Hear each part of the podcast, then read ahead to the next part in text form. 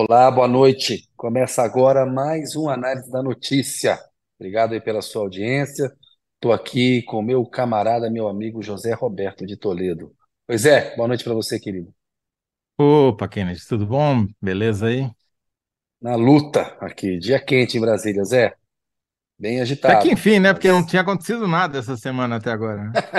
nossa, a semana tá, tá pesada, né? Muitas articulações em torno da reforma da Previdência, da votação, da reforma tributária, desculpa, da votação para medida provisória do CARF, né, Conselho de Arrecadação de Recursos Fiscais, de Recursos Fiscais, é, e também os detalhes do novo arcabouço. No primeiro bloco, Zé, a gente vai falar da temperatura, né, se vai ou racha essa, né, se dá certo ou não a aprovação da reforma tributária. Aí temos aí bastidores para falar como é que está, você também tem informações.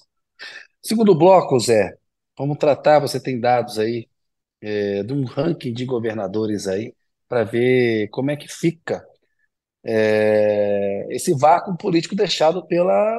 Bolsonaro está fora do jogo para 2026, né? Política a gente sabe que não tem vácuo, alguém preenche. Se, que governadores podem, né, ter cacife aí, né, para abocanhar esse patrimônio eleitoral do Bolsonaro, que ainda é relevante. No papo, a gente recebe novamente a Renata Mendes, que é diretora e cofundadora lá do Pra Ser Justo, e a Fernanda de Mello. Elas estiveram com a gente aqui a semana passada, também outra vez também, para falar de reforma tributária. E vamos detalhar com elas ali onde que ainda tem resistência, o que, que pode ser aprimorado, tem aquela questão do Conselho Federativo, que é o conselho que vai arrecadar esse tributo eh, sobre bens e serviços, né? Que vai substituir o CMS estadual e o ISS municipal. Zé, passar a bola para você no bloco um porque a gente conversar. Eu tenho umas Vai informações aqui. ser, vai, eu vou dar uma de paredão aqui. Você vai dar a bola para mim, eu já vou imediatamente devolver para você. Ontem, Kennedy, aqui na Análise da Notícia, você deu o título, que aliás ficou o dia inteiro na página do UOL, na capa, que era o governo, ou Lula eh, entra e Tesouro fazem alguma coisa, ou essa há risco de não passar a reforma tributária, né? Por que que cresceu a chance, então, de, de que ela seja aprovada essa semana? Porque entraram em campo, né? O governo Lula, né? O Lula por meio Ou do seja, governo o Lula está assistindo a análise da notícia, é isso? O Lula está assistindo a análise da notícia. Eu espero que sim, né? Ou pelo menos os articuladores dele lá. Ontem, é, de manhã, até o meio da tarde, estava muito ruim a situação, e sobretudo uma certa apatia no Palácio do Planalto, e muito, muito concentrado na questão do CARF, e menos da reforma tributária, querendo jogar um pouco para o colo do Lira e tal. E eles viram que é o seguinte, os assuntos estão todos misturados. Se não aprovar a reforma nessa semana, o Lira foi esperto, colocou tudo num pacote, e aí a cada votação vai ter que acontecer isso. E aí o governo entrou em campo, começou a liberar é, emendas parlamentares. É, o Lula, ele pessoalmente, ainda está um pouco é, mais nos bastidores. O Haddad fez um movimento importante que foi se reunir com o Tarcísio de Freitas, governador de São Paulo, que havia manifestado uma forte discordância em relação à reforma tributária, ameaçando mais uma vez embananar a reforma. E a gente se lembra que essa reforma dançou no governo Fernando Henrique e dançou no Lula 2 porque houve oposição de governadores, sobretudo do governador de São Paulo à época, Mário Covas do Fernando Henrique Serra, na época do, do Lula 2. E agora, essa conversa do Haddad com o Tarcísio de Freitas conseguiu abrir a porta para o entendimento em torno do tal Conselho Federativo, que é o conselho que vai centralizar a arrecadação de- dos recursos desse novo tributo, né, dessa unificação de tributos, que é o Imposto sobre Bens e Serviços. Vai unificar tributos estaduais e municipais. O ICMS é o estadual e o ISS é o municipal. Não dá para dizer que cresceu a chance de aprovar a reforma, ou que a reforma vai ser, deve, deverá ser aprovada, porque emendas parlamentares foram liberadas e tem um acordo aí entre o Haddad e o Tarcísio. Tem uma ação do governo Lula na articulação política. E o Tarcísio, de imediato, fez uma reunião com a bancada do Republicanos, que é o partido dele, que estava numa posição eh, contrária à reforma, virou o jogo dentro, pediu apoio à reforma, estão apoiando o Tarcísio de Freitas. E aí o Bolsonaro está correndo o risco de ficar meio sozinho nessa parada. Há, há, notícias aí de que o Tarcísio de Freitas vai tentar convencer o Bolsonaro a abraçar a reforma com o argumento. Na verdade, essa reforma começou com o Paulo Guedes. Começou nada. Né? O Bernardo Api é o cara da reforma, que vem desde lá o, o, o governo Lula 1 e 2, tentando aprovar a reforma. Uh, o Paulo Guedes deixou isso de lado, ficou preocupado em quebrar o Brasil para tentar reeleger o Bolsonaro, não conseguiu, e agora teve um trabalho do Lira, do Aguinaldo Ribeiro, que é o relator, Lira, presidente da Câmara, Bernardo Api, do Haddad, para colocar de pé uma proposta. Então, mas aí né, tem lá um, uma tentativa de seduzir o genocida para ver se ele, que ontem, junto com o PL, assinou nota contra a reforma, mentindo, dizendo que ela ia aumentar tributos, era contra os pobres, o que é uma inverdade, como a gente tem discutido aqui com o pessoal do Pra Ser Justo, as integrantes que participam é, com a gente. Então tem chance, e inclusive o governo acha que vai pescar votos no PL.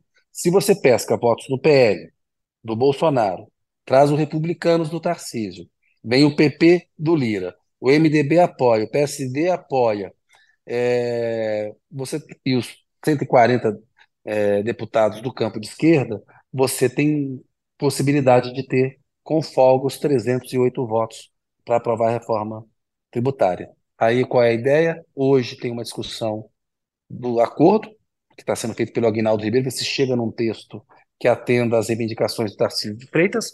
O Haddad falou que ia atender, os dois saíram, deram entrevistas lado a lado, até uma coisa interessante, porque eles foram competidores no ano passado, o Tarcísio venceu a eleição para o governo de São Paulo, e ele e o Haddad falaram hoje. O Tarcísio de Freitas falou que ele estava concordando com 95% da reforma e que São Paulo ia aprovar a reforma. Ou seja, ele sai na foto também da, de vencedor da reforma, que é um feito, né? É em três décadas, se aprovar a reforma, e se for essa, como nós vamos falar com, com as integrantes do Pra Ser Justo no terceiro bloco, vai melhorar muito o nosso sistema tributário, que é muito ruim, como o Zé, o Zé Paulo Cooper falou ontem, explicou para a gente aqui no análise, quem nos acompanha.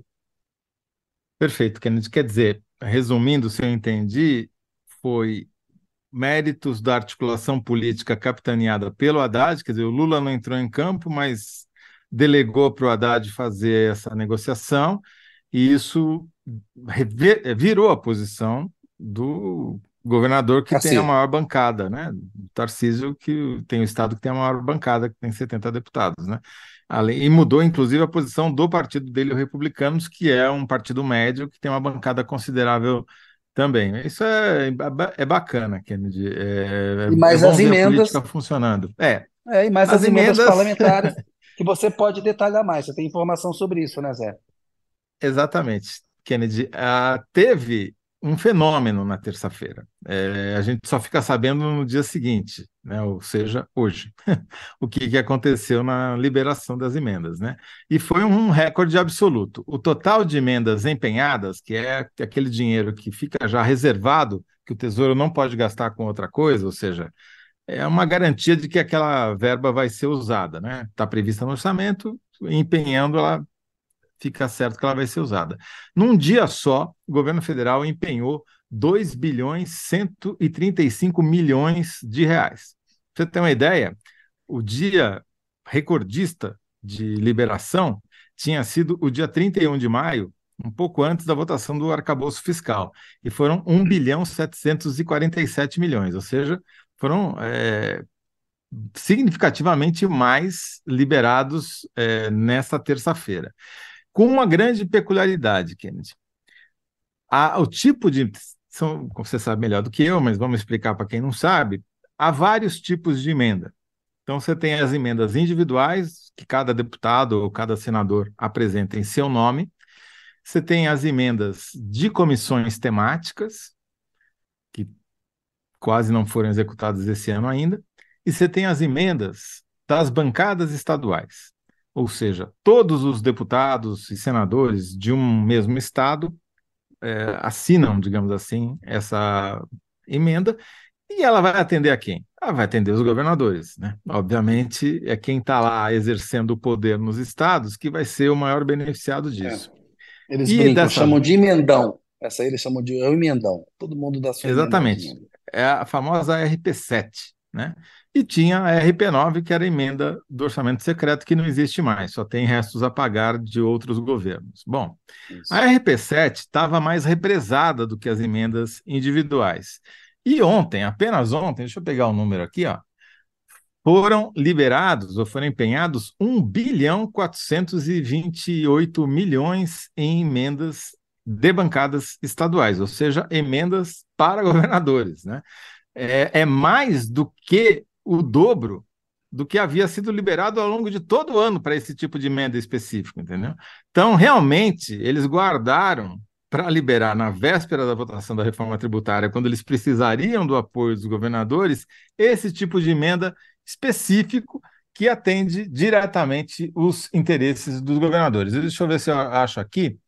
Ah, quem foi o mais benéfico? Quais foram os estados que receberam os maiores valores? O estado, a bancada, a emenda de bancada de maior valor que foi executada foi do Maranhão, com 171 milhões, depois Santa Catarina, 148 milhões, Minas Gerais, 142 milhões, Piauí, 137 milhões, Ceará, 104 milhões e Paraíba, 100 milhões. Depois vai caindo um pouco, mas assim, acima de 100 milhões foram esses estados que eu mencionei. E se você pega por partido, bom, as bancadas estaduais, não dá para a gente saber, as emendas estaduais, obviamente, elas pegam parlamentares de todos os partidos. Então, Sim. vamos só ver agora a, como é que foram, quem se beneficiou mais com a liberação de emendas individuais. E o partido que mais recebeu emendas autorizados na terça-feira foi o PP do Arthur Lira, 300 milhões de reais. Em seguida, o PL do Bolsonaro, onde você falou que o governo está querendo pescar votos. Tudo bem, ele tem a, maior bancada na Câmara, mas 100, 150 milhões para deputados do PL. Quer dizer, é, de fato, essa liberação não foi nada aleatória, ela teve alvo certo. Primeiro, os governadores, especificamente desses estados que eu mencionei, e também a oposição, partido do Arthur Lira, presidente da Câmara, com a maior liberação na véspera da votação, e em seguida o partido maior partido oposicionista, o PL do Bolsonaro. Então, você vê que eles foram no alvo certo. Se passar, vai ter custado aí 2 bilhões 134 milhões, milhões de reais para aprovar essa emenda. Isso só no que foi liberado ontem, sei, talvez hoje tenha continuado a festa, né? Acho que continua a festa, a tendência é aprovar a reforma e ajuda também a aprovar a medida provisória lá do CARF, que é Conselho de Administração de Recursos Federais, que é fundamental na visão do Haddad para viabilizar recursos para o arcabouço fiscal e para o PAC do Lula, que é o Plano de Investimentos em Infraestrutura. Perfeito, Kennedy. Então, Beleza, vamos seguir adiante? Vamos, só vou ler aqui as emendas, as emendas, as emendas dos leitores, né? Dos analyzers. É, do, do, dos analyzers e quem está nos assistindo aqui, né? Manda aí. Então, a Lucélia Lima, sempre que o cofre se abre, as chances aumentam. Sabe, sabe a Lucélia Lima. João Carlos Macruz, fazia tempo que o João Carlos não aparecia. Porque além da liberação de emendas, o governo de São Paulo, do alto de sua soberba e arrogância, resolveu jogar a favor. Renato Macedo, liberação de emendas inspira deputados a aprovarem reforma. É, inspiração, transpiração e inspiração. Esse aí já manda em 75 caracteres, o pessoal já está mandando é... para poder caber o negócio. Aliás, ontem nos ajudaram, né? Mandaram, alguém mandou o título do Zé Paulo no tamanho certo. Agradecemos Exato. aí. Valeu. O William Silva, as melhores análises do jornalismo brasileiro. Boa noite, esses dois são top. Parabéns, obrigado, Williams. Generosidade Eu, sua. William. Abração. Praga 2021 vai começar um dos melhores programas jornalísticos de análise do Brasil. Opa, obrigado, Fraga. Você... É verdade, 2021, valeu. mas pode, pode colocar 2023 aí que a gente vota em você. Boa. Pedro Campos, porque a reforma não sairá com a cara do governo. Essa é uma boa discussão. E Josalba Santos, a convicção ideológica, entre aspas, da oposição é movida à grana. E a, e a resposta que a Marina escolheu foi: sempre que o cofre se abre, as chances aumentam. E Olha, a sua? Essa tá Kennedy? matadora. Essa tá, tá em 75, essa tá, tá curtinha. Essa e tá a curtinha. sua qual vai ser? Eu acho que emendas e acordo Haddad e Tarcísio favorecem a aprovação da reforma tributária, ou devem levar a aprovação da devem garantir, assegurar a aprovação da reforma tributária. Aumentou muito a chance. Então, Dá para falar que deve, então vamos deve colocar aprovar. assim: Emendas e emendas. acordo e acordo Haddad e Tarcísio devem, é, devem Aprovar a aprovar reforma.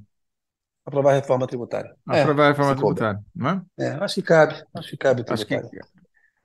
Bom, É, mas vai ser um boa. páreo duro aqui, você contra a Lucélia Lima, eu acho, hein? A Vamos ver. Luciana Lima que mandou bem pra caramba. É, eu acho que é, vai, vai rodar espero que hoje você aí. Mantenha, espero que você mantenha a escrita. A Vamos lá, Kennedy. emendas aí. De Libera umas volta para emendas aí também. você. Vamos liberar mais emendas para ganhar a votação aqui. Olha só, o Zé está com informações legais aí sobre um ranking de governadores, mais uma vez com dados do Google Trends. E aí a pergunta, Zé, que você vai ter que responder aqui nesse segundo bloco, com os dados que você levantou, é a seguinte: quais governadores têm mais chance para suceder Bolsonaro na direita?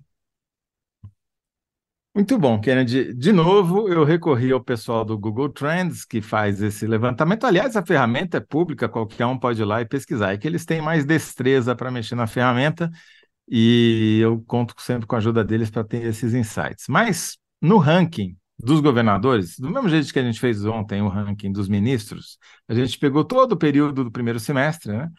Quais foram os governadores que receberam mais buscas, que foram despertaram mais curiosidade das pessoas?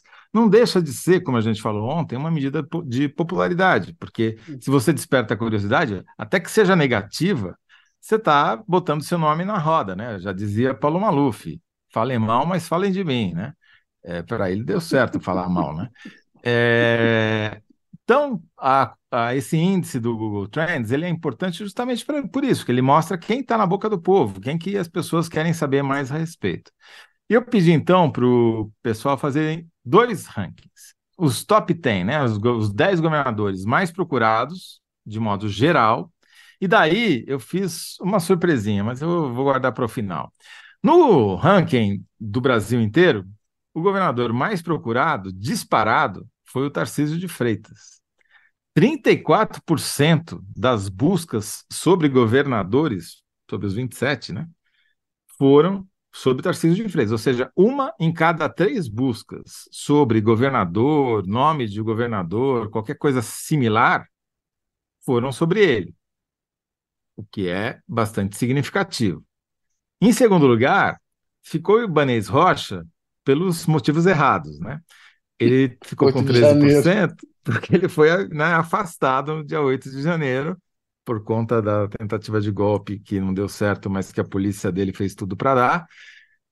Então, ainda é o acumulado daquele período que fez. O Ibanez ficar ali com 13% do total de busca sobre governadores. Mas o Romeu Zema, governador de Minas Gerais, ficou praticamente empatado com ele com 12% das buscas. Romeu Zema, que é o outro governador que disputa de alguma maneira a distância, digamos assim, com o Tarcísio de Freitas, a primazia de ser o candidato do bolsonarismo em 2026, quando o Bolsonaro estará impedido de disputar a eleição, né?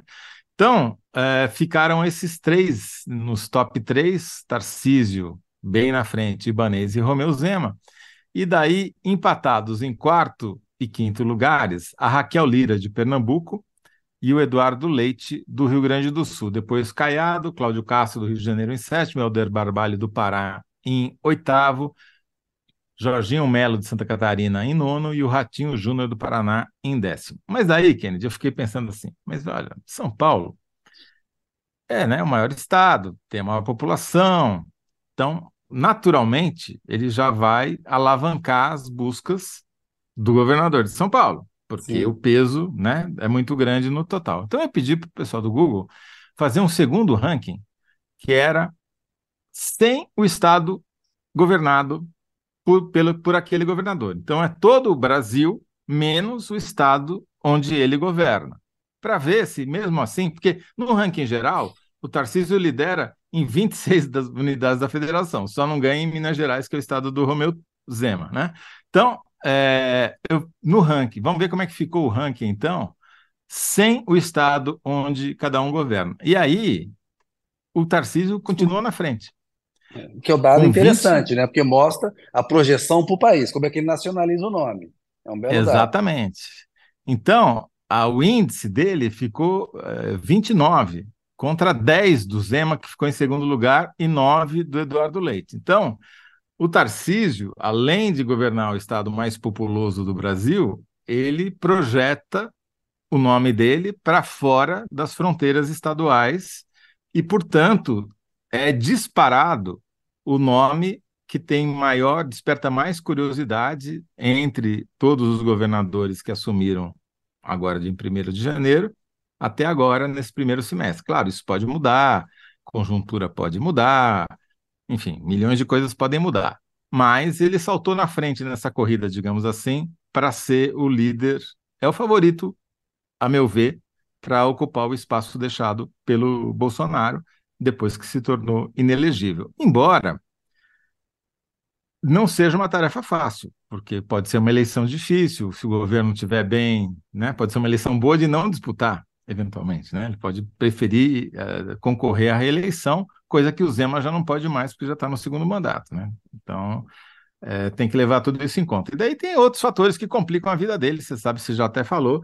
Quer dizer, nessa reforma tributária, por exemplo, ele está indo de encontro, é, é, não ao encontro, está indo de encontro ao bolsonarismo ao, apro ao apoiar, está trombando com o bolsonarismo, porque é o único lugar, é, segmento realmente organizado que está fazendo campanha contra a reforma tributária nas redes sociais, segundo o levantamento que eu pedi para o pessoal da Palver, que monitora 25 mil grupos públicos de WhatsApp, é o bolsonarismo. É, publicando post todo dia, disseminando informação falsa, desinformação, etc, etc. Quer dizer, o Tarcísio comprou uma briga é, briga talvez seja exagero, mas tá, foi para o confronto. Está numa, ao... tá numa posição diferente. O Bolsonaro assinou uma nota contra a reforma. O Tarcísio Exatamente. mudou a posição nele e está convencendo os republicanos e parte do PL a aprovar a reforma. Tem uma trombada aí. Velha história, né, Toledo? Rei morto, rei posto. Bolsonaro não pode ser mais candidato em 2026. Não tem vácuo na política. O Tarcísio está com cautela, porque o Bolsonaro deu aquela entrevista para Mônica Bergamo da Folha, não quis apoiar o nome do Tarcísio para 2026, falou que tinha bala de prata, aquelas cascatas todas, o Tarcísio está aguardando justamente isso, pode ser uma eleição boa de não disputar, porque ele tem a possibilidade de concorrer à reeleição e vai depender muito de como o Lula vai estar, o governo Lula vai estar, e, enfim, que força que, que ele teria numa, daqui a, a em 2026. Tudo bem, Zé. O, só para fechar, Kennedy, o, o, é. o Bolsonaro está descobrindo que a BIC sem carga não serve para nada, né? É, que é a canetinha que ele usava quando era presidente, e mais do que isso, ainda tomaram a BIC dele para 2026, né? O TSE. Exato, sem, sem expectativa de ter BIC em 2026. Então, tá ali no máximo com uma lapiseira. Exatamente. Bom, a minha síntese é: veja quem são os governadores mais populares do Brasil. Você vai, ah, você vai pelos mais populares, não quem tem mais chance de ser o Bolsonaro. É, porque. É, e, e, e, e, que tem. Veja quem são os governadores mais populares e que tem mais chances em 2026. Né? Tá bom, boa. Síntese tá feita. Bom? Ó, a enquete está no ar aí, peço para vocês votarem, enquanto o pessoal prepara a entrada das nossas entrevistadas aí. Quem respondeu melhor? A minha resposta foi: emendas e acordo Haddad e Tarcísio devem aprovar a reforma tributária. Público, sempre que o governo se abre, as chances aumentam. Volte na enquete. É, tá. A resposta do público tá boa aí. Pessoal, vamos colocar a, a Renata e a Fernanda aí, por gentileza, junto com a gente? Já estão aí, não? Vamos lá. Pedido para. Opa! Cadê? Aê! Olá! Olha só. Boa noite, gente. Boa, Boa noite. Estamos de volta. Estamos de volta aqui mais uma vez com a Renata Mendes, que é diretora e cofundadora do Prazer Justo, e a Fernanda Mello, que é coordenadora de comunicação e mobilização do Prazer Justo. Daqui elas a pouco voltaram... não precisa nem apresentar mais, né? Nós joga o programa para elas poderem explicar. Ah, né? já, já. E a gente estava, Fernanda e Renata, bem-vindas, né? Boa noite para vocês e tal, é, falando sobre reforma tributária, que é o tema aí da semana. A gente, a pergunta que a gente formulou para vocês, a gente pode também discutir outros, outros pontos da reforma, é se São Paulo tem razão ao ameaçar a aprovação da reforma. A gente sabe que essa ameaça diminuiu agora com o encontro entre o Haddad e o Tarcísio, mas ainda há uma questão sobre o tal Conselho Federativo, que vai centralizar a arrecadação dos recursos do Imposto sobre Bens, o IBS, né? Bens e Serviços, e os critérios para poder atender às reivindicações do, do Tarcísio. A gente podia, qual de vocês duas quer começar para falar um pouco sobre essa, essa resistência? Se São Paulo tem razão, se é pertinente a crítica que faz, né? E explicar um pouquinho como é que está o critério atual, que é um critério pelo relator que obedece à questão das unidades da federação, e eles estão querendo levar um, colocar um critério que leve em conta a população dos estados. O que, que vocês acham disso? Quem é que quer falar primeiro? Posso começar, é, Fala, contando um Renata. pouco. Então, hoje, o que está. Vou tentar, né, ser, ser breve, mas conseguir explicar isso de um jeito mais fácil possível para quem está em casa conseguir entender. Então, do jeito que está no texto da PEC hoje, a estrutura do tem um conselho federativo, né, que seria responsável por coletar todas as receitas, né, por essa tomada de decisão em relação ao IBS e, a partilha dessas receitas com os estados e municípios do destino, que é onde está a pessoa que comprou aquele bem ou aquele serviço. Então, esse é o, o desenho e a representação dentro desse conselho seria paritária entre estados e entre municípios. O conselho funcionaria um pouco parecido com o conselho de empresas, né? Então, para essa tomada de decisão ser tomada de forma mais democrática, mais justa ali dentro do grupo.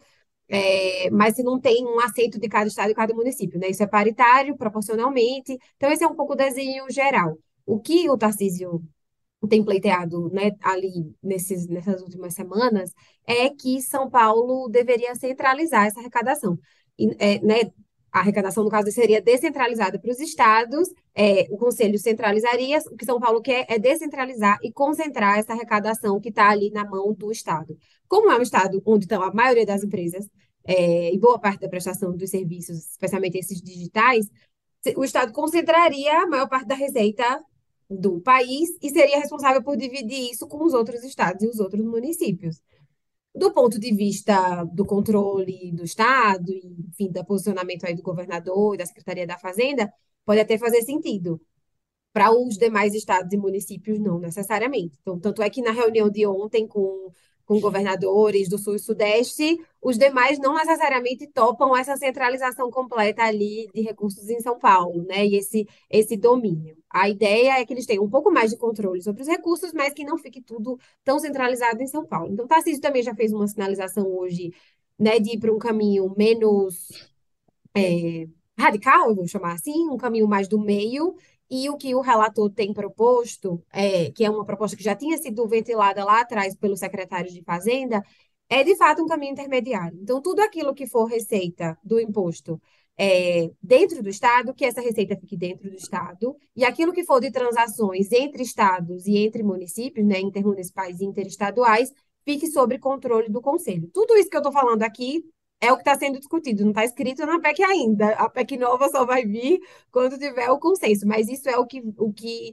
foi negociado, especialmente nesses últimos dois dias. Então, é uma acomodação aí do pleito de São Paulo, especialmente, é, e tem uma questão dos outros governadores do Sul e Sudeste, que é eles, eles perdem em número em relação a Norte e Nordeste. Então, tem um pleito que o Eduardo Leite também trouxe, né, de forma mais clara, mas que a gente já acompanha também há, há um tempo, que é os estados sul e sudeste são sempre vencidos pelo voto, então eles querem ter um peso, além do peso paritário, eles querem ter um peso adicional regional na hora dessa tomada de decisão dentro do conselho. Então é tudo uma questão mesmo de, né, de, dessa percepção de autonomia, Mas do você acha que faz sentido? receitas.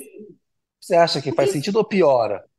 Olha, o desenho ideal, de fato, assim, o desenho como ele está na PEC, a gente, enquanto para ser justo, apoia e conversou com diversos especialistas, né, que já acompanham isso também em outros países, é o melhor desenho, porque está lá uma estrutura de segurança perfeita em termos de. Então, hoje o, o texto da PEC, né, prevê a não cumulatividade, que é você conseguir fazer com que não tenha imposto sobre imposto, que o imposto que foi pago antes, né, na cadeia de produção ali, seja devolvido para as empresas.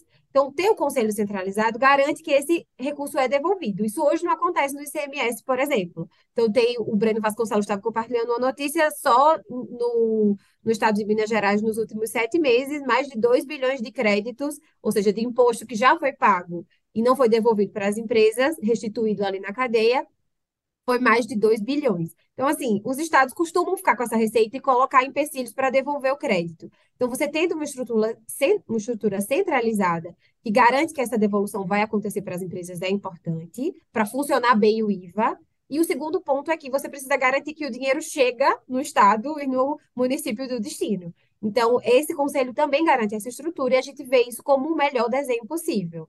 Se esse caminho do meio que o relator está tentando funcionar bem e garantir, de fato, a não acumulatividade, essa devolução para as empresas e, a, e, o, e o destino, pode funcionar bem, pode ser um caminho, de fato, mais conciliador, mas... Mas aí, mas aí exige negociação entre os estados, você tem que apresentar o crédito que você tem, complica mais, dá uma complicadinha Dá uma no sistema, não complicada, dá? sim, e, de- e um peso de uma responsabilidade bem maior para os estados e municípios de fazerem essa fiscalização e essa repartição, assim, não é de fato o ideal. O modelo mais robusto é o modelo que está agora no texto, mas não, não Ô, necessariamente ele vai ser o viável, né? ô, Fernanda, deixa eu te trazer para a conversa aqui. Eu vou fazer a mesma pergunta que o Kennedy já fez. Como eu sou lento, eu preciso de uma explicação mais didática para saber como as coisas funcionam, entendeu?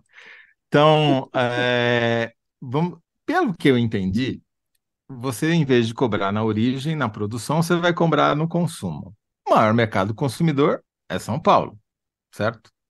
Então, era de se esperar que a reforma ajudasse São Paulo. Afinal de contas, vai ter mais consumo aqui, portanto, vai arrecadar mais imposto aqui. O ponto, se eu entendi, que o Tarcísio está dizendo é que o, o imposto vai ser arrecadado aqui, mas não vai ficar aqui, porque vai ter um conselho com representantes de 27 unidades da federação, cada um com o mesmo peso, quer dizer, o governador, o representante do governo de Roraima vai ter o mesmo preço de Roraima, vai ter o mesmo peso do governador de Minas Gerais, por exemplo.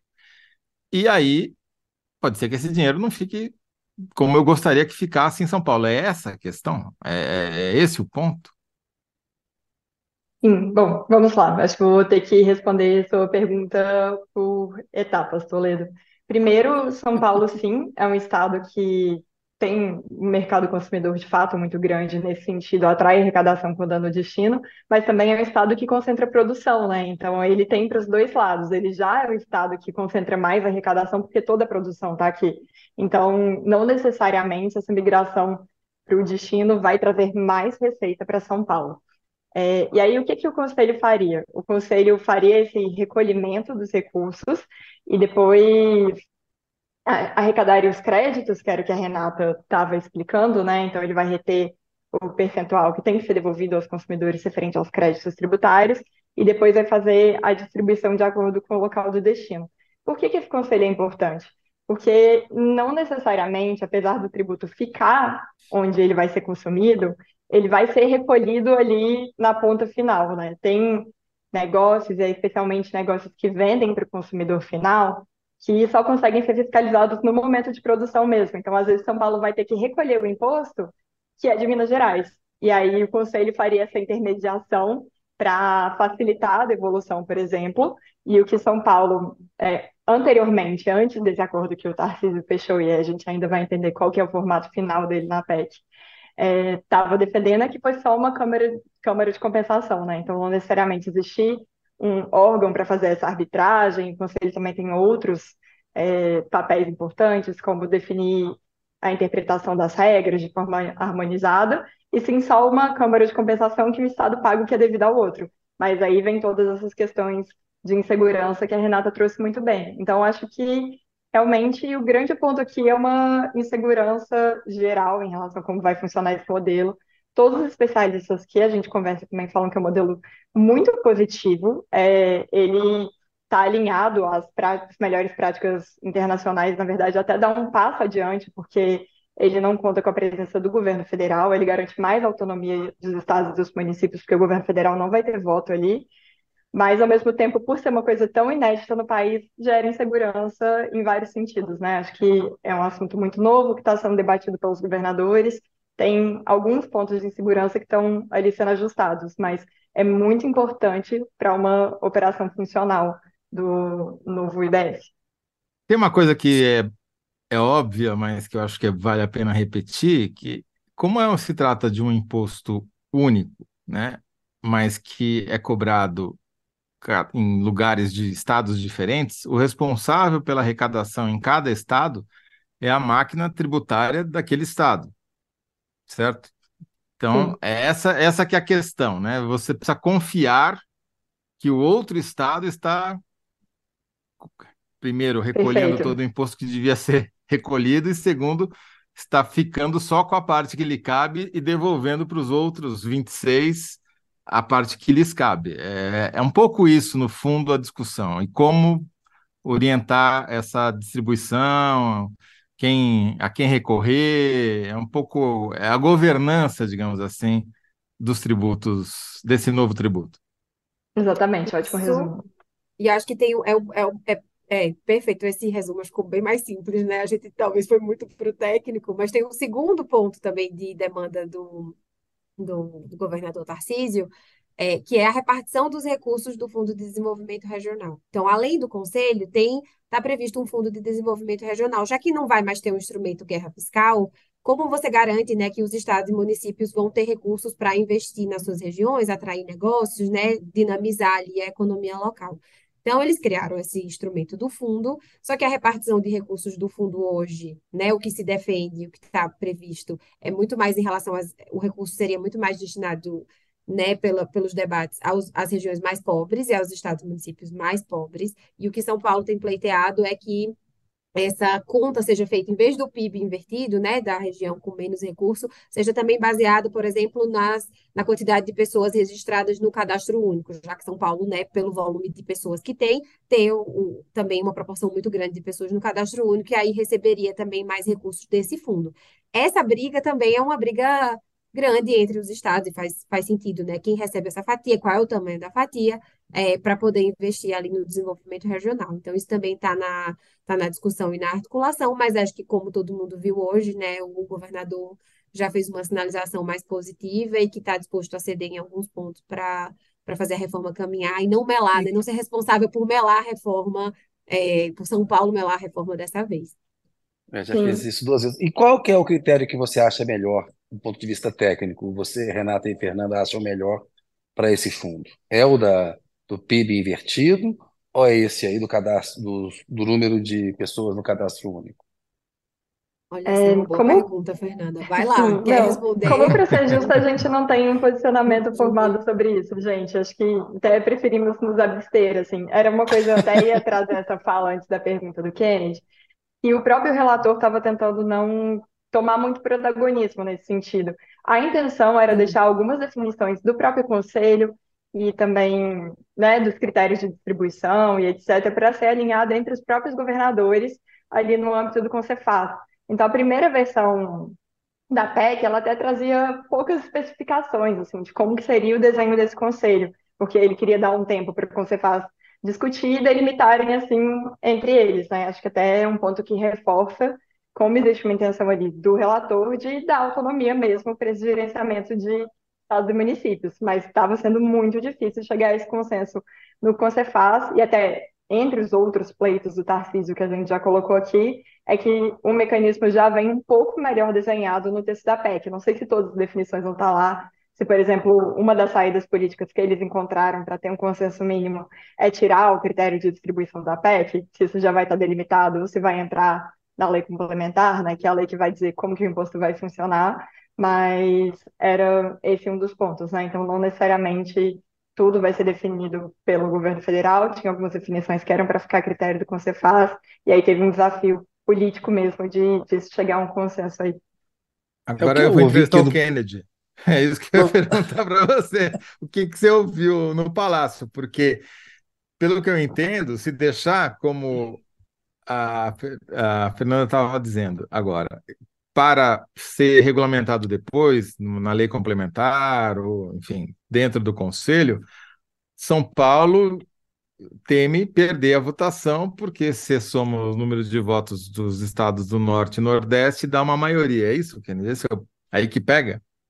Aí pega e pega que o, o, o governo federal acha que o melhor critério é o, o do PIB invertido, porque tem as políticas sociais que já são feitas pelo governo federal, Bolsa Família, Minha Casa Minha Vida, se você atender ao critério que São Paulo quer que o Tarcísio quer, você já ingessa, tem uma regra. Vai porque você tem um maior número de pessoas cadastradas e fica com esse é, dessa forma. Se você faz pela outra, da outra maneira, você pode corrigir as desigualdades regionais com outros tipos de políticas públicas, né? usando os recursos é, desse fundo. Faria mais sentido do ponto de correção de desigualdade regional, porque a gente está com um colchão social mais bem desenhado pela recuperação desses programas sociais feitos pelo governo Lula, então tem uma simpatia pela outra coisa. Agora, é aquela coisa, é, tem, que, tem que ver o que, que vai ter maioria, como é que eles vão conseguir chegar, uma, porque tirar a resistência do Tarcísio é importante, porque primeiro já inverteu a posição no Republicanos e ajuda a pescar votos lá no PL, e é coro de emenda constitucional. Né? Para o Tarcísio é importante estar na foto também. Ele viu que estava pegando mal ficar fora da foto e mais uma vez aparecer como o cara né, que vai lá e mela uma reforma que é debatida há três décadas no Brasil. Eu não sei se é o bastidor que as meninas também têm, a, a Fernanda e a, e a Fabiana Carvalho. Agora vamos ouvir o outro lado. Não, a Fabiana Carvalho falou, olha as meninas de novo. A Fernanda e a, e a Renata, a Fabiana Carvalho. Olha as meninas de novo aí, boa noite. Você sabe que eu tenho uma e... disjuntiva cognitiva quando eu olho para as duas, porque a Renata é o nome da minha companheira, da minha esposa. E a, o cabelo da, da minha esposa é muito parecido com o da Fernanda. Então eu olho para uma e tem o nome, daí eu tenho que pensar, não, é o contrário. que que Mas é, ouviram, o Kennedy falou bobagem ou é isso mesmo? Por aqui não, que vocês sempre falam bobagem. Agora as repórteres, Fernanda e Renata, vão entrar em campo. De, de. Mas de bastidores, acho que, que sim, que tá. É, é um pouco do que a gente ouve também. Então, e essa, essa questão dos votos, ela já aconteceu, né? Por exemplo, então, é isso, São Paulo já perdeu de, na instância do secretário de Fazenda, que é o Concefaz, que a Fernanda estava falando, São Paulo já perdeu. Essa decisão já foi tomada e a posição do Concefaz é a, a divisão dos recursos do fundo vai pelo PIB invertido. É, então, assim, é, essa é a indicação, né, da maioria dos estados e por enquanto, né, para o estado de São Paulo, isso fica um pouco contrário ao que, ao que é defendido. Mas é, é isso, assim, e o Tarcísio bem tá. sinalizou isso hoje, que ele ficou concentrado mais na coisa do Conselho Federativo, nós vamos chegar a um acordo isso. ali, passou a falar menos do fundo e ficou mais focado no fundo também a questão do valor, que o governo quer colocar Sim. 40, mas os governadores, o Jerônimo Rodrigues quer 75, o Tarcísio quer 75, o Jerônimo Rodrigues do PT, o Tarcísio republicanos querem mais dinheiro nesse fundo, né? Claro, e o governo quer colocar menos, o governo federal, aí é, é uma disputa, né? Exato. Perfeito. E acho que o Tarcísio também, além de não querer ser a pessoa que vai colocar uma resistência definitiva à PEC, né, também começou em algum momento a enfrentar a resistência de outros governadores que idealmente estavam alinhados a ele. Então, acho que saíram falas do Espírito Santo também, que era um estado que estava com alguma resistência à reforma, mas falando contra a proposta do Tarcísio. É, o Eduardo Rio de Janeiro também, no Conselho Federativo, Rio de Janeiro. Então, acho que esse foi um ponto também relevante para a mudança de posição, né? Da, seria uma coisa que seria muito capitaneada apenas por São Paulo, atrelada à ideia dele, e aí ficaria uma carga muito grande se de fato é. fosse esse o fator a inviabilizar a reforma, mas com sorte não será. Falando bobagem, só sobrou mesmo assim grande o Ronaldo Caiado, né? Chamando esse Conselho Federativo de uma coisa da Venezuela, quando na verdade tem nada disso, né? Caiado está no caminho aí, está isolado. Realmente o maior foco de resistência. Sim, sim. Agora, que, que, que vocês estão otimistas, as duas, com a aprovação? Kennedy está achando que vai aprovar, vocês também? Olha, o veto, os vetos mudaram assim completamente de ontem para hoje, assim, algumas horas, né? Porque foi uma noite ontem com muitas reuniões. Eu passei ontem à tarde no Congresso, estavam governadores, prefeitos, lobistas de todos os setores, pessoas das ONGs. Tava e o tema era a reforma tributária e cada pessoa falava uma coisa. Assim, realmente eu nunca vi tantas pessoas falando coisas diferentes sobre o que ia acontecer e quais eram as previsões. E aí, com as reuniões da noite que aconteceu hoje, com a liberação de emendas também, os ventos se direcionaram para para um acordo, né? E, e uma possibilidade de votação. Tanto é que o que, que se indica hoje é que vai ser apresentado o texto e que Lira quer pautá-lo amanhã, no máximo na sexta, para uma votação em primeiro turno. Então, ontem, assim, eu, se essa entrevista fosse ontem, eu diria: olha, nem um pouco de Não, mas é chance isso. pelo Não Tava- voltaremos tava mais aqui. Tava ruim ontem, tava ruim ontem. Tava O Lira bateu péssimo. o pé e o Haddad entrou bem na história. E o Palácio do Planalto deu uma acordada, né? Porque o Lula Exato. tava na lua, né? Então, o assunto acontecendo aqui. E Fernanda e Renata. Vocês, é, eu dei aqui a lista dos- das unidades das bancadas, das emendas de bancada estaduais que foram contempladas com as maiores verbas durante a terça-feira, né? E segundo o levantamento que a gente fez aqui, foram principalmente Maranhão, depois, é, cadê? Vamos lá. Hum, tá difícil, cadê? Maranhão, Santa Catarina, Minas Gerais, Piauí, Ceará e Paraíba. Alguma razão? Vocês ah, tinham alguma resistência maior nesses estados? Faz, tem alguma lógica aí para fixar votos dessas bancadas específicas, não? O Pará tá nessa lista. O Pará era opositor. Eu, não, eu acho que eu ouvi Pará, não tenho certeza. Acho que o Hum, Pará Não, do- da lista era o Pará está lá embaixo. O Pará, o Ah, Pará então. ganhou, ganhou muito pouco nessa, nessa Ah, lista. O que mais ganhou foi Maranhão, 171 milhões, Santa Catarina, 148, Minas Gerais, 143, 142, para a gente é a mesma coisa, Piauí, 137, Ceará, 104, Paraíba, 100, Pernambuco, 95, Rio Grande do Sul, 82, Rio Grande do Norte, 75, aí começa a cair.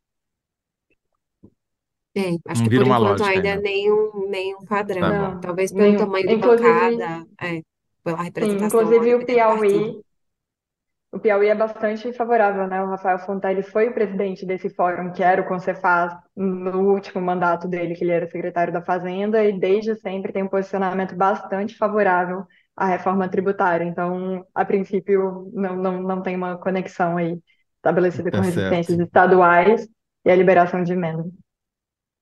Agora, Kennedy, a gente sabe que toda vez que tem alguém chamando muito atenção para um lado, no caso o Tarcísio de Freitas, está todo mundo preocupado com o que que São Paulo vai fazer, se vai virar, se não vai virar, em geral você tem alguém não aparecendo do lado de cá, fazendo alguma manobra para enfiar algum jabuti no texto. Temos notícias, eh, Renata e Fernanda, de alguma mudança de última hora que é lobby, que a gente não estava prestando atenção? Olha, acho que que um ponto vai, que é, Um ponto que cresceu muito o debate nas redes na última semana aí, que muito baseado em desinformação, né? Nem vou me repetir aqui porque eu vi que vocês já falaram sobre isso ontem, foi a questão da oneração das cestas básicas. Então a gente sabe que é impossível que essa reforma faça com que a cesta básica de fato suba 60% o preço, que foi o que foi dito. Mas, dado que esse foi um discurso que cresceu bastante, tanto nas redes quanto eventualmente começou a reverberar ali no Congresso, podem ser que outras soluções sejam buscadas para lidar com essa questão. Então, um caminho que a gente viu sendo noticiado na mídia, por exemplo, seria limitar aquela lista de 1.300 itens sobre a qual a gente conversou semana passada a menos produtos e aí dar uma isenção completa. Então, atualmente, supondo que a gente tem uma alíquota cheia de 25%, os produtos pagariam metade da alíquota cheia, 12,5%. E aí, o que se está considerando para é, combater essa pressão de comunicação de última hora seria limitar o número de produtos e aí sim dar uma redução total de alíquotas a esses produtos. Fora isso, cada setor continua pleiteando o seu, né? Então, como as negociações antes estavam acontecendo muito nos bastidores, e aí o relator estava recebendo, escutando todo mundo, tentando costurar o, o, é, o texto, a gente estava sentindo uma resistência um pouco menor, setorial e dos estados. E aí ontem é, a resistência dos governadores, de outros entes federativos e essa questão da cesta básica um pouco explodiram assim na mídia. Então acho que teve muito ruído, muito barulho, como a Renata já mencionou, a maior parte das coisas estão sendo acomodadas, mas naturalmente, né, em um momento que as pessoas começaram a pedir o seu novamente publicamente, outros setores estão apresentando sua demanda. É aquilo. Todo mundo vai sempre querer pagar menos se for possível. O que vocês acham sensato em relação à questão da cesta básica? Nós já fizemos um programa aqui para falar do cashback, que, né, que aí o cashback faz uma justiça tributária e você pode ter é, uma alíquota. A gente questionou aquela pressão toda para reduzir, né, dar esse desconto de 50% na alíquota. O que vocês acham que seria, por exemplo, um, número justo de produtos para a cesta básica que afetaria pouco a reforma, ou, ou uma coisa que está pintando que pode ser um, um um jabuti ou uma coisa que vai acabar sendo ruim? Acho que nesse modelo, Kennedy, que que está sendo discutido, né? A gente não sabe se ele vai entrar mesmo ou não na, na proposta final, de limitar os itens e talvez zerar a alíquota, mas para sempre uma lista bem menor, como a gente falou aqui da última vez, a lista que está na lei tem mais de mil itens, né? Inclusive é, agrotóxicos e é, pesticidas de uma forma geral. Então, é, isso limitaria um pouco mais, talvez esse tipo de caminho possa funcionar combinado ao cashback, né? Idealmente, a gente sabe que o cashback é bem mais efetivo no sentido de é, entregar para quem mais precisa esse benefício, né, ser mais progressivo, então diminuir esse peso aí de quem paga o peso do tributo hoje do consumo, né, na renda das famílias é, mais pobres. Então o cashback é mais eficiente, mas não necessariamente ele é sempre o mais viável, né? No Rio Grande do Sul teve disputa com isso, nos outros países aqui da América Latina também é um desafio tirar 100% essa desoneração de alimentos básicos, então Quanto mais delimitado estiver, melhor vai ser para a gente não ter uma lista enorme e vários benefícios. Então, talvez esse caminho seja um caminho positivo de limitar, né? Fazer isso para uma lista menor, entregar um benefício um pouco maior, mas também combinar isso ao cashback. Não ter o cashback, eu acho que é um retrocesso, né? Assim, é uma, uma coisa que seria ruim para o nosso, pro nosso sistema. Você está vendo o risco de cashback cair? Ah, Oi? Há risco de cashback cair?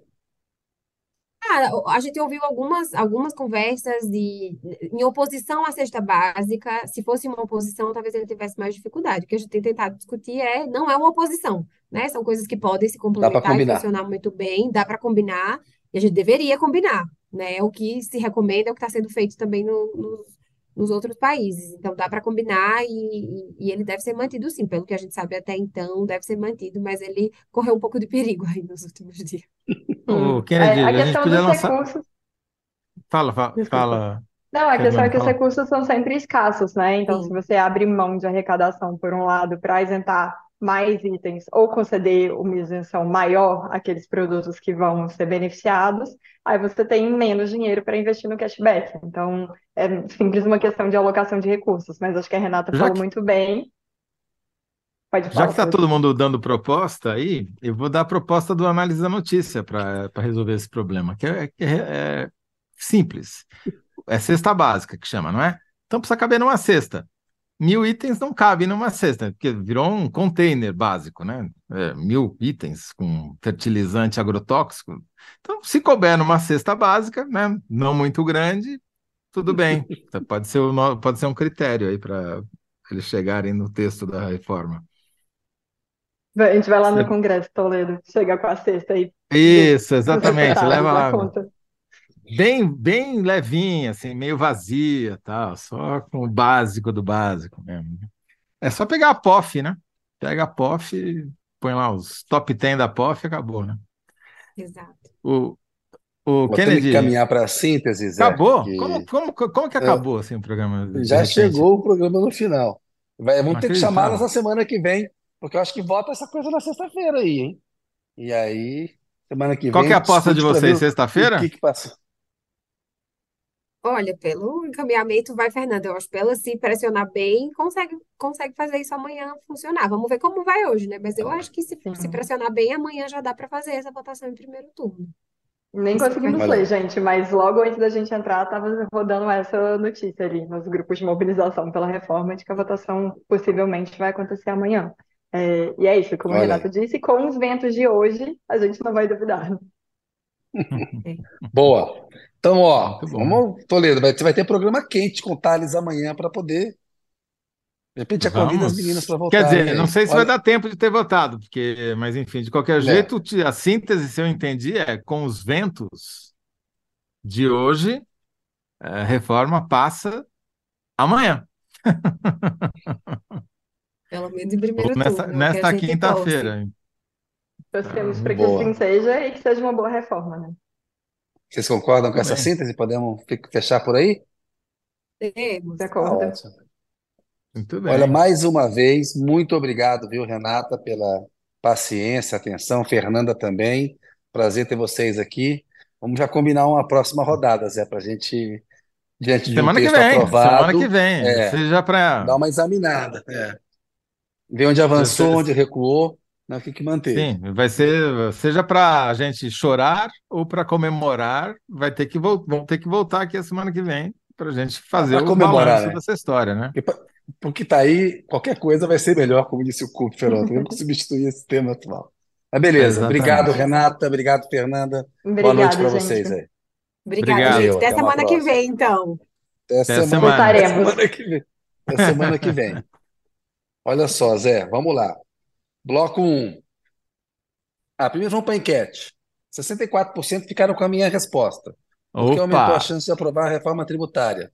Emendas e acordo Haddad e Tarcísio devem aprovar reforma tributária. 64% e 35% ficaram com a do público. né? Quando o cofre se abre, as, as chances aumentam.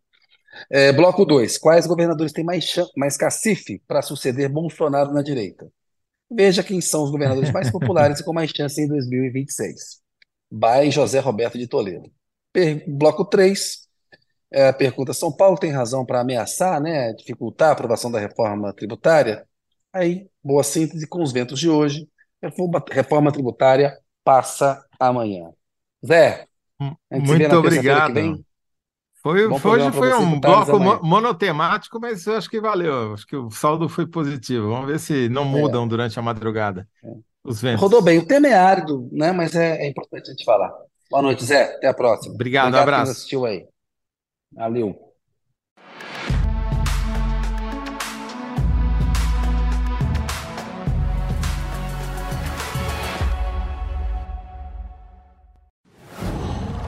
Qual?